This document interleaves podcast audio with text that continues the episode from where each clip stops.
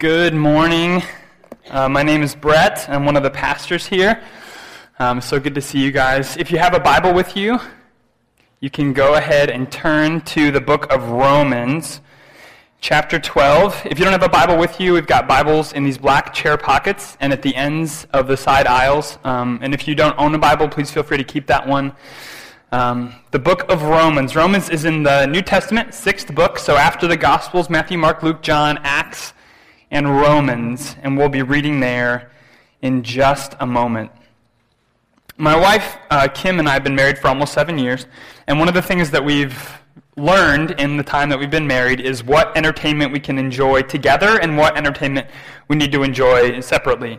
So, for example, I know that when Star Wars Episode 8 comes out in December, I don't need to ask him if she wants to come with me, because um, she won't. And so I'll go with Dave Ward or Thad or, or one of you guys. And, um, you know, comic book movies, same deal, right? No interest. And she knows that when a romantic comedy comes out, she doesn't need to ask me. She just needs to get a group of girls and go, and I will stay home with the boys. And my, my opposition to romantic comedies is not because I hate feelings. Um, Kim will tell you that I'm actually quite a crier at movies, but it's because, uh, it's because I disagree fundamentally with the underlying message of basically every romantic comedy, which is that romantic love will save you. It'll save you from loneliness. It'll save you from your weird single friends. It'll save you from your overbearing boss. If you can just find the right person, it'll change your life. You'll live happily ever after. And that's not true, but that's another sermon. Romantic love can't save you, but romantic comedies do get something right, which is this that a love that knows you completely and accepts you fully will change your life. And that's not so far from what the Apostle Paul is getting at in our passage today. One thing that we at Sunrise are passionate about people understanding is the difference between the message of Christianity, the gospel, the good news about Jesus, and religion. And Tim Keller, who's a pastor in New York City, has said it this way. He said, the God, or religion says, I obey, therefore I am accepted. So I do all the right things, and then God accepts and approves of me. Religion says, I obey, therefore I'm accepted. The gospel says, I'm accepted because of what Jesus Christ has done, therefore I obey. Do you guys see the difference? That, that in Christianity, God's love comes first, and our obedience is a response to what he has done. Um, he loves and accepts us, saves us, and makes us his own, not because of what we do, because of his own mercy. So Paul says elsewhere in his letter to Titus, but when the goodness and loving kindness of God our Savior appeared, he saved us not because of works done by us in righteousness, but according to his own mercy. But then people wonder if I'm accepted by God, not by what I do, regardless of what I've done, does that mean I can just keep on going as I always have? I mean, if I'm accepted by mercy alone, what's stopping me from just indulging myself, living however I want, and then just counting on my get out of jail free card to take care of eternity? But for other people, that's not their question because they, they understand that a love this amazing, a work like this, it, it does demand a response. I should live differently, but I don't, I don't know how to get from here to there. How, how do I change? And God has helped for both of those kinds of people in our passage this morning. So let's read together Romans chapter 12, beginning in verse 1, and this will be on the screen behind me as well.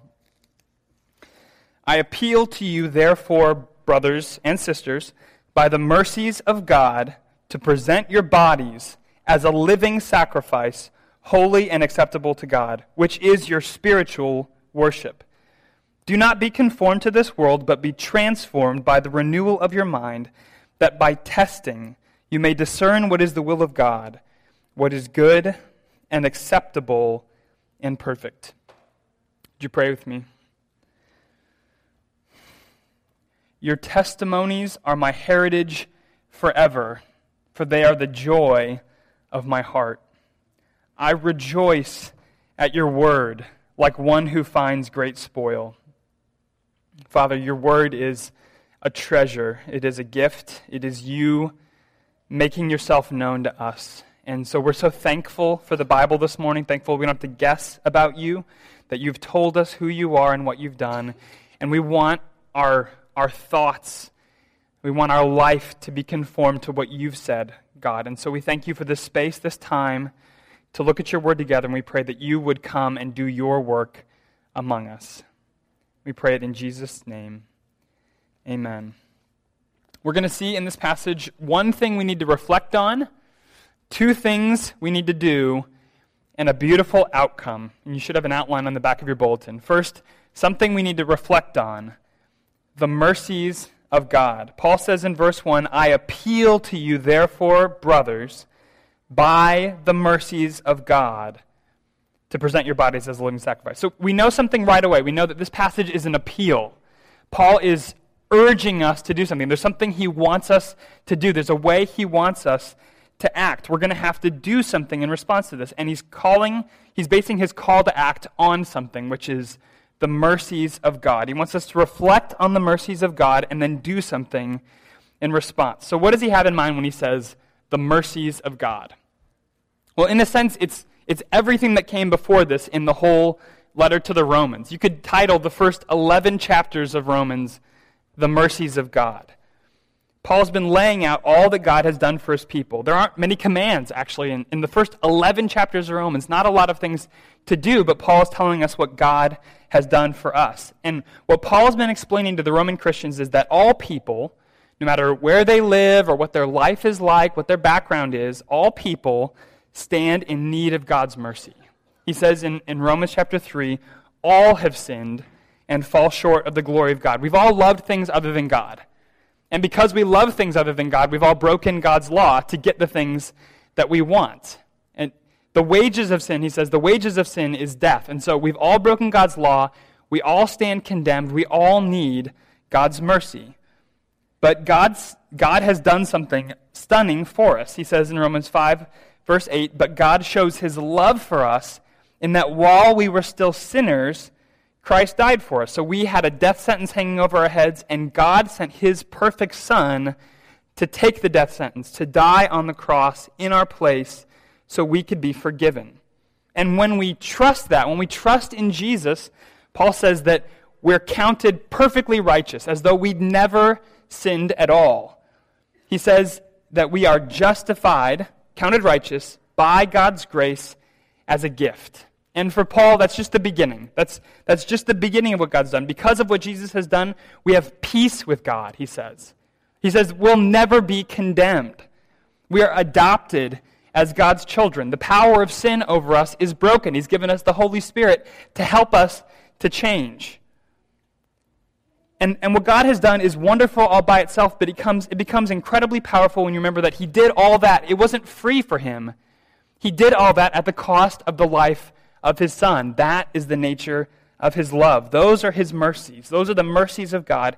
And Paul wants us to bring that back into our minds, to remember all that he said before as we move into chapter 12, because Romans 12, verse 1 is the pivot of the whole book of Romans. 11 chapters of what God has done, and then a therefore. There's a right response to mercy, it's leading us somewhere. If you're a Christian, God saved you from something, from death and sin and hell, but he also saved you for something, which is what we're getting into. So let's see what mercy calls us to.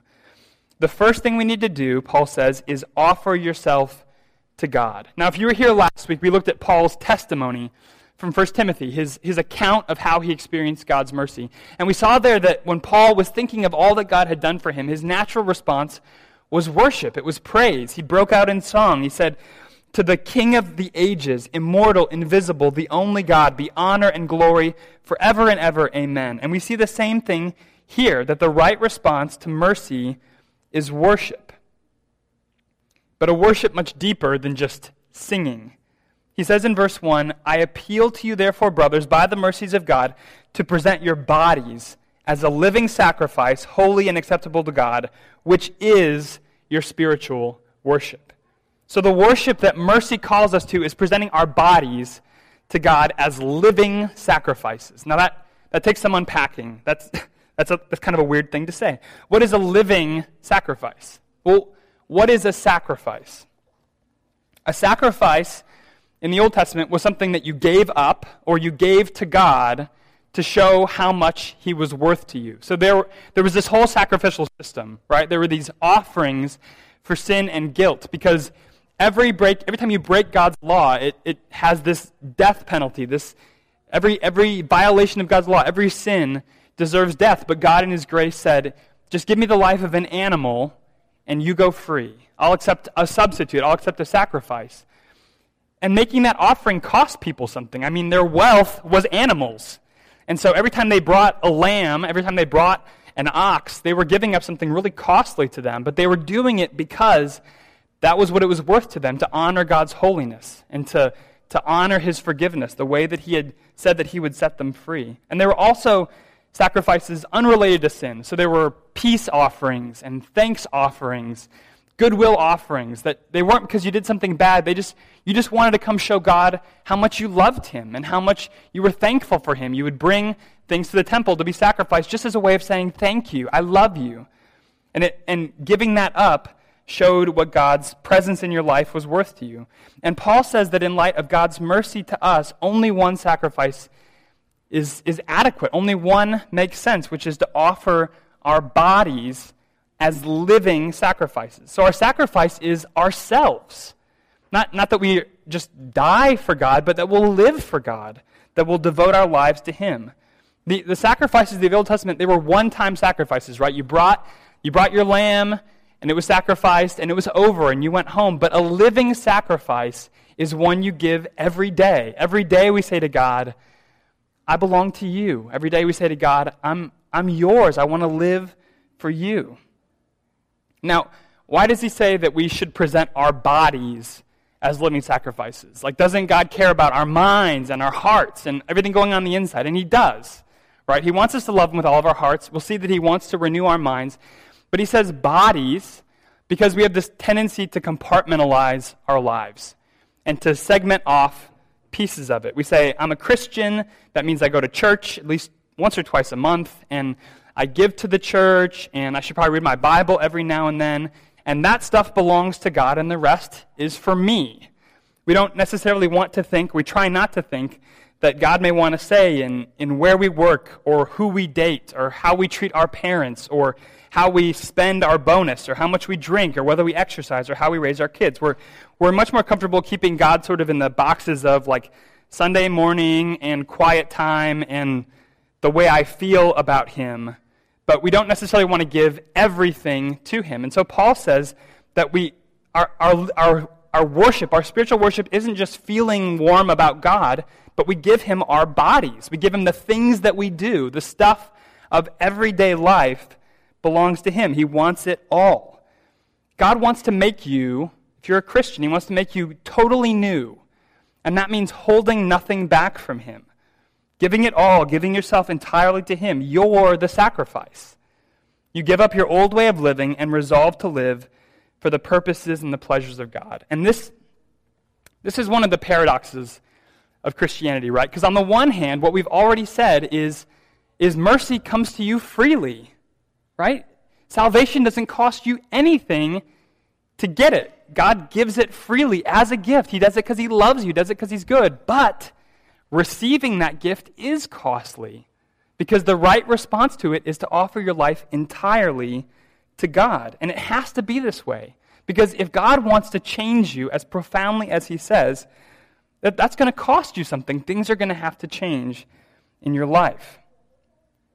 And that might frighten you a little. Does that frighten you a little? Like, it can kind of take your breath away to say, what, what God is asking of me is to hold nothing back. There's no part of my life where I can say, but this, this is safe.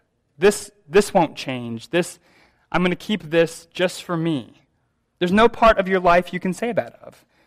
And that's why the only way we can do this, to offer ourselves to God, is by remembering His mercies. He gave His Son for us. He gave his son for you. Do you think he's going to ask anything of you that's not for your good? Do you think he's going to make any change in you that's not an improvement? If you can't trust a God who died on a cross for you, who can you trust?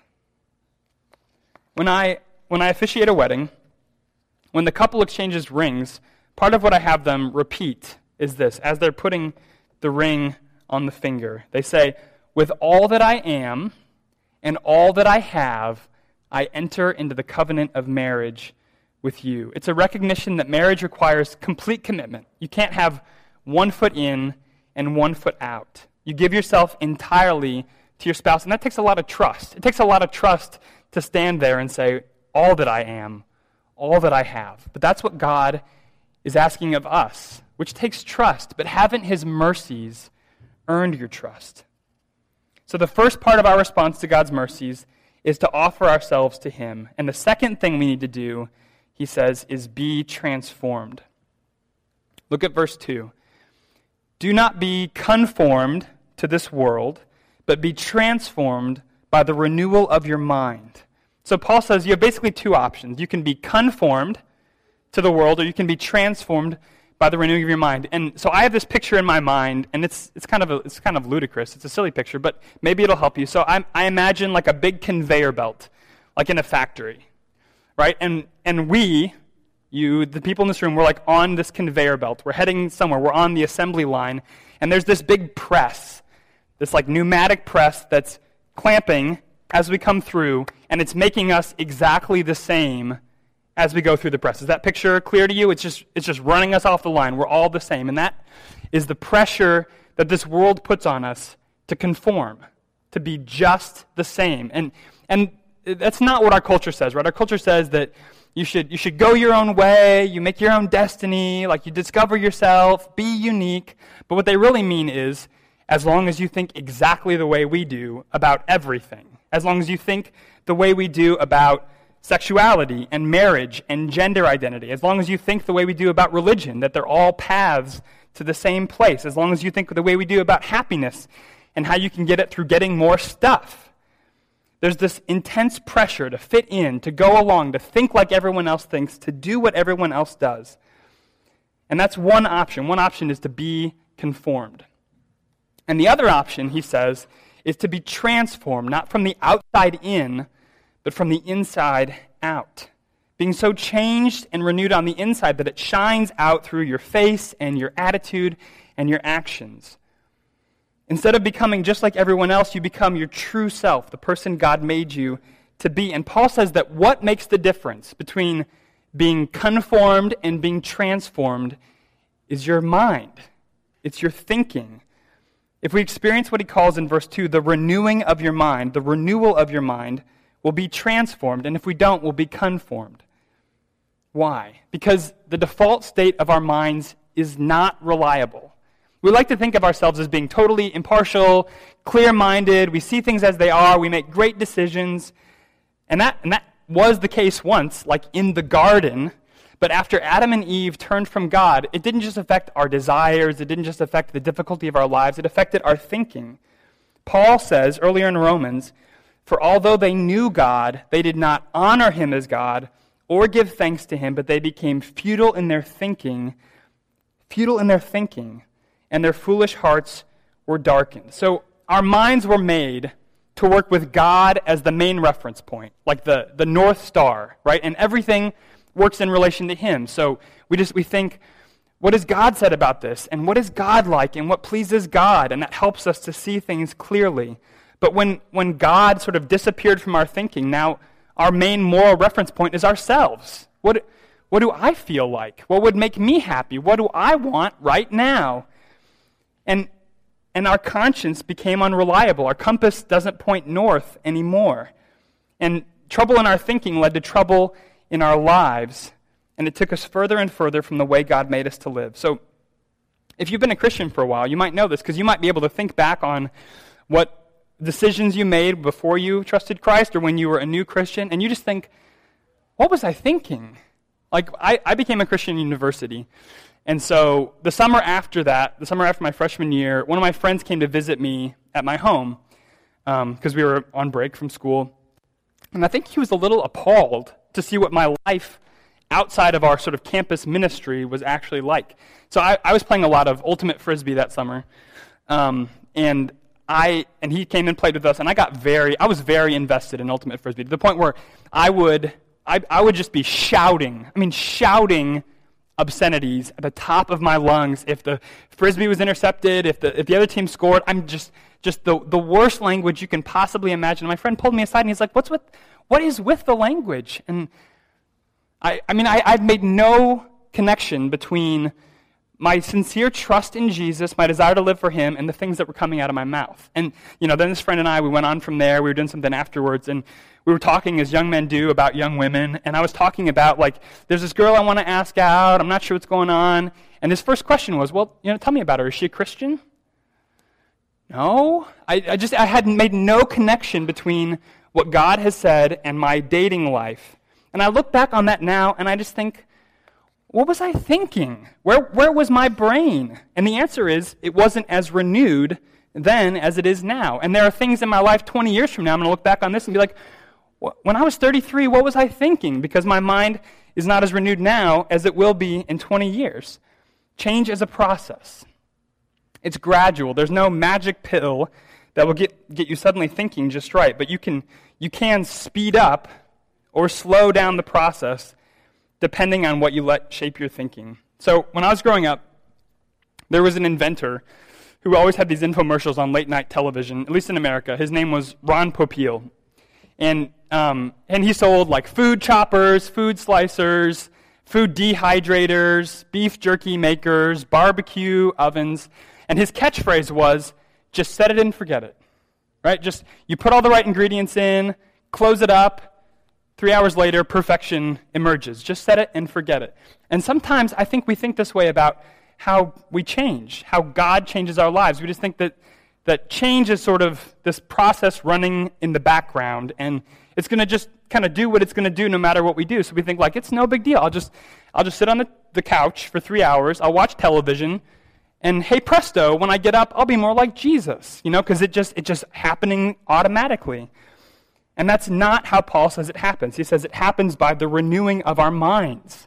We have to have our brains engaged with truth, with this book. And I, I have a pastoral concern on this point. Um, I'm concerned about the effect on our spiritual growth, and hear me out, of social media and streaming television. And my, my concern is twofold. One is how much time we spend on it.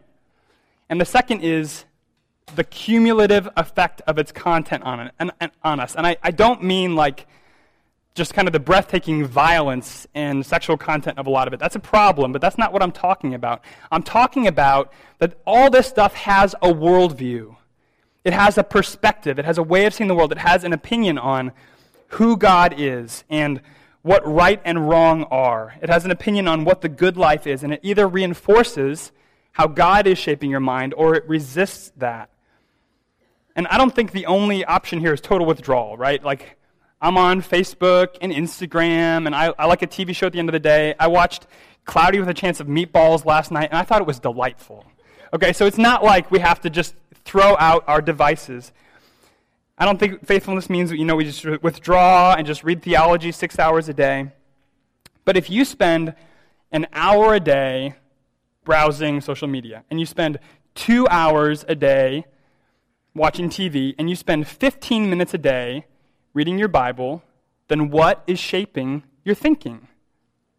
Are, are you going in the direction of being conformed, or are you going in the direction of being transformed? And if you have kids, I mean, what are they seeing in your life? How are you setting them up for a life of, of being, being changed by this book rather than what comes through a device? Now, I'm not trying to put a guilt trip on anyone here, right? I, I've had to make changes myself this week. Like, this really reinforced for me. I have this habit in the morning. I get up early before the kids, and I make coffee and I read the Bible. But often I'll I'll set it and forget it. I'll, I'll put on the coffee, and then I'll just get on my phone and just start browsing. You know, just while I wait for the coffee, just browsing. And this has really helped me to see that I need to reach for my Bible before I reach for my phone in the mornings. My, the news and my email and my Instagram likes are all going to be there at 6 o'clock if they were there at 5. Now, remember what we considered earlier this, this paradox that, that mercy's free, that that salvation is a gift, but that it costs you something to receive it. And what it's going to cost you is you can't live just like everybody else. If, if we watch what everybody else watches, and we read what everyone else reads, and we scroll through what everyone else scrolls through, we're going to end up like everyone else because what your life becomes is determined by what is working in your mind. Now, the shows you like might be fine. Facebook is fine, but we're going to have to limit some things that are fine to make space for the things that are best. I was reading this yesterday in my quiet time. The psalmist says that God's word is to be is more to be desired than gold. So you just I just look at the dimensions of this room. Imagine this room just filled to the top with gold bars. I mean, imagine how much gold could fit in this room. Would you trade that much gold for this book? If someone made you that deal, no Bible for the rest of your life, but you can have all this gold. Would you, would you trade it? If you would, then there are things here you have not yet seen. There are treasures that you have not yet found. The psalmist says, I rise before dawn and cry for help. I hope in your words. My eyes are awake before the watches of the night that I may meditate on your promise. This book is worth getting up early for. It's worth staying up late for. It's worth cutting things out for. It will renew your mind and transform your life, and it's going to cost you something too. So, I, and remember now that I can't read your mind. So, when I ask you this question, you can be completely honest with yourself. Does that seem worth it to you? Maybe it will. Maybe it'll help if we look finally at the beautiful outcome of all this. Lastly, a beautiful outcome, a life that pleases God. Paul says that if we do this, that if we are transformed in the renewing of our minds, that we will know the will of God. Look at verse 2 again. Be transformed by the renewal of your mind, that by testing you may discern what is the will of God, what is good and acceptable and perfect. Anybody here ever wonder what the will of God is for you? You ever wonder, what does God want me to be doing? Where does God want me to be going? Paul says that as our minds are shaped not by what our culture says about who we are and why we're here, but as, as we're shaped by what God says about who we are and why we're here, we'll know his will. He says that we'll, by testing, we'll discern the will of God. And that word, um, it could also be translated that we'll approve the will of God. It isn't like by testing you discern the will of God and then you see it clearly and then you're like, well, but maybe not. He says that, that as your mind is renewed, not just you won't just know what God's will is, but you will want to do it. You'll, you'll know God's will and you'll approve. You'll say, Yes, that's good. That's where I want to go. And if that happens for you, your lives will please God. And this might be, I don't know, this might be a liberating thought for you. There's a certain kind of person that this, this surprises. You can please God. You, you can please God. He says so here. He says it in two different ways. He says, present your bodies as living sacrifices, holy and acceptable to God. That word is pleasing, holy and pleasing to God. He says in verse 2 that by testing you may discern what is the will of God, what is good and acceptable, pleasing and perfect. You can live a life that pleases God. Now, we'll never be perfect. We're going to mess up but don't worry about your mess ups, right? God has forgiven your sins. If you've trusted in Jesus, you are counted righteous in his sight.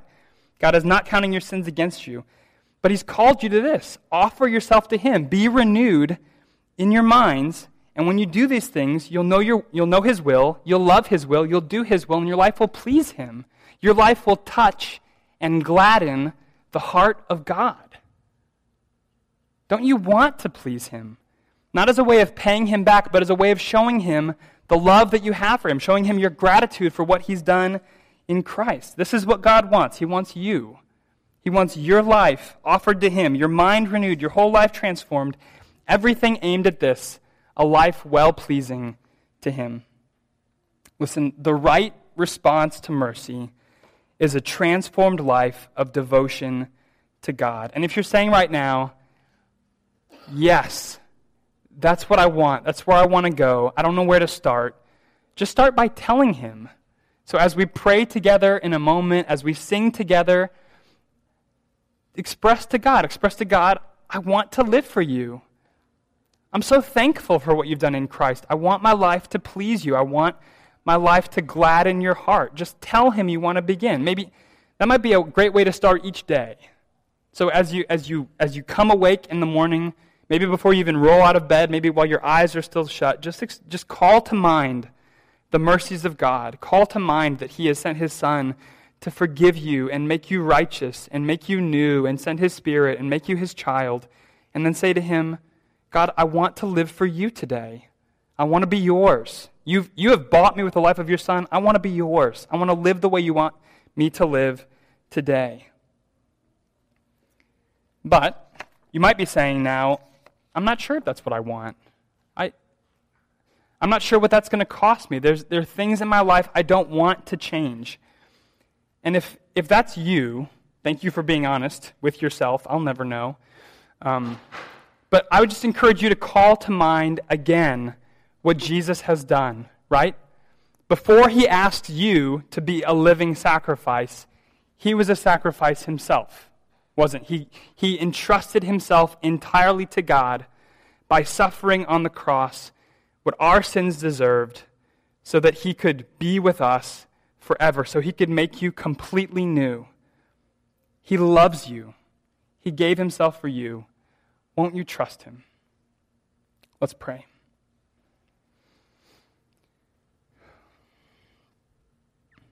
Lord Jesus, we, um, we just we meditate again. We consider again your mercies and the love that you have that compelled you to come from heaven, from perfection, to live with us and to live for us and to die in our place and to rise from the dead. We remember that even now you are in the presence of God, interceding for those who have trusted in you, that you are, you are still for us. And all of your words are good. And we thank you that you don't just leave us how we are, but you want to make us new. And we ask that you would. And I ask that you would help me to, to day by day, tomorrow morning when this is hard again, to offer myself to you, to offer my day to you, my work to you, my family to you my choices to you. And I pray that you would do that for each of us. And that as you do, that we would please you, that our lives would bring you joy and glory. And we pray this in Jesus' name. Amen.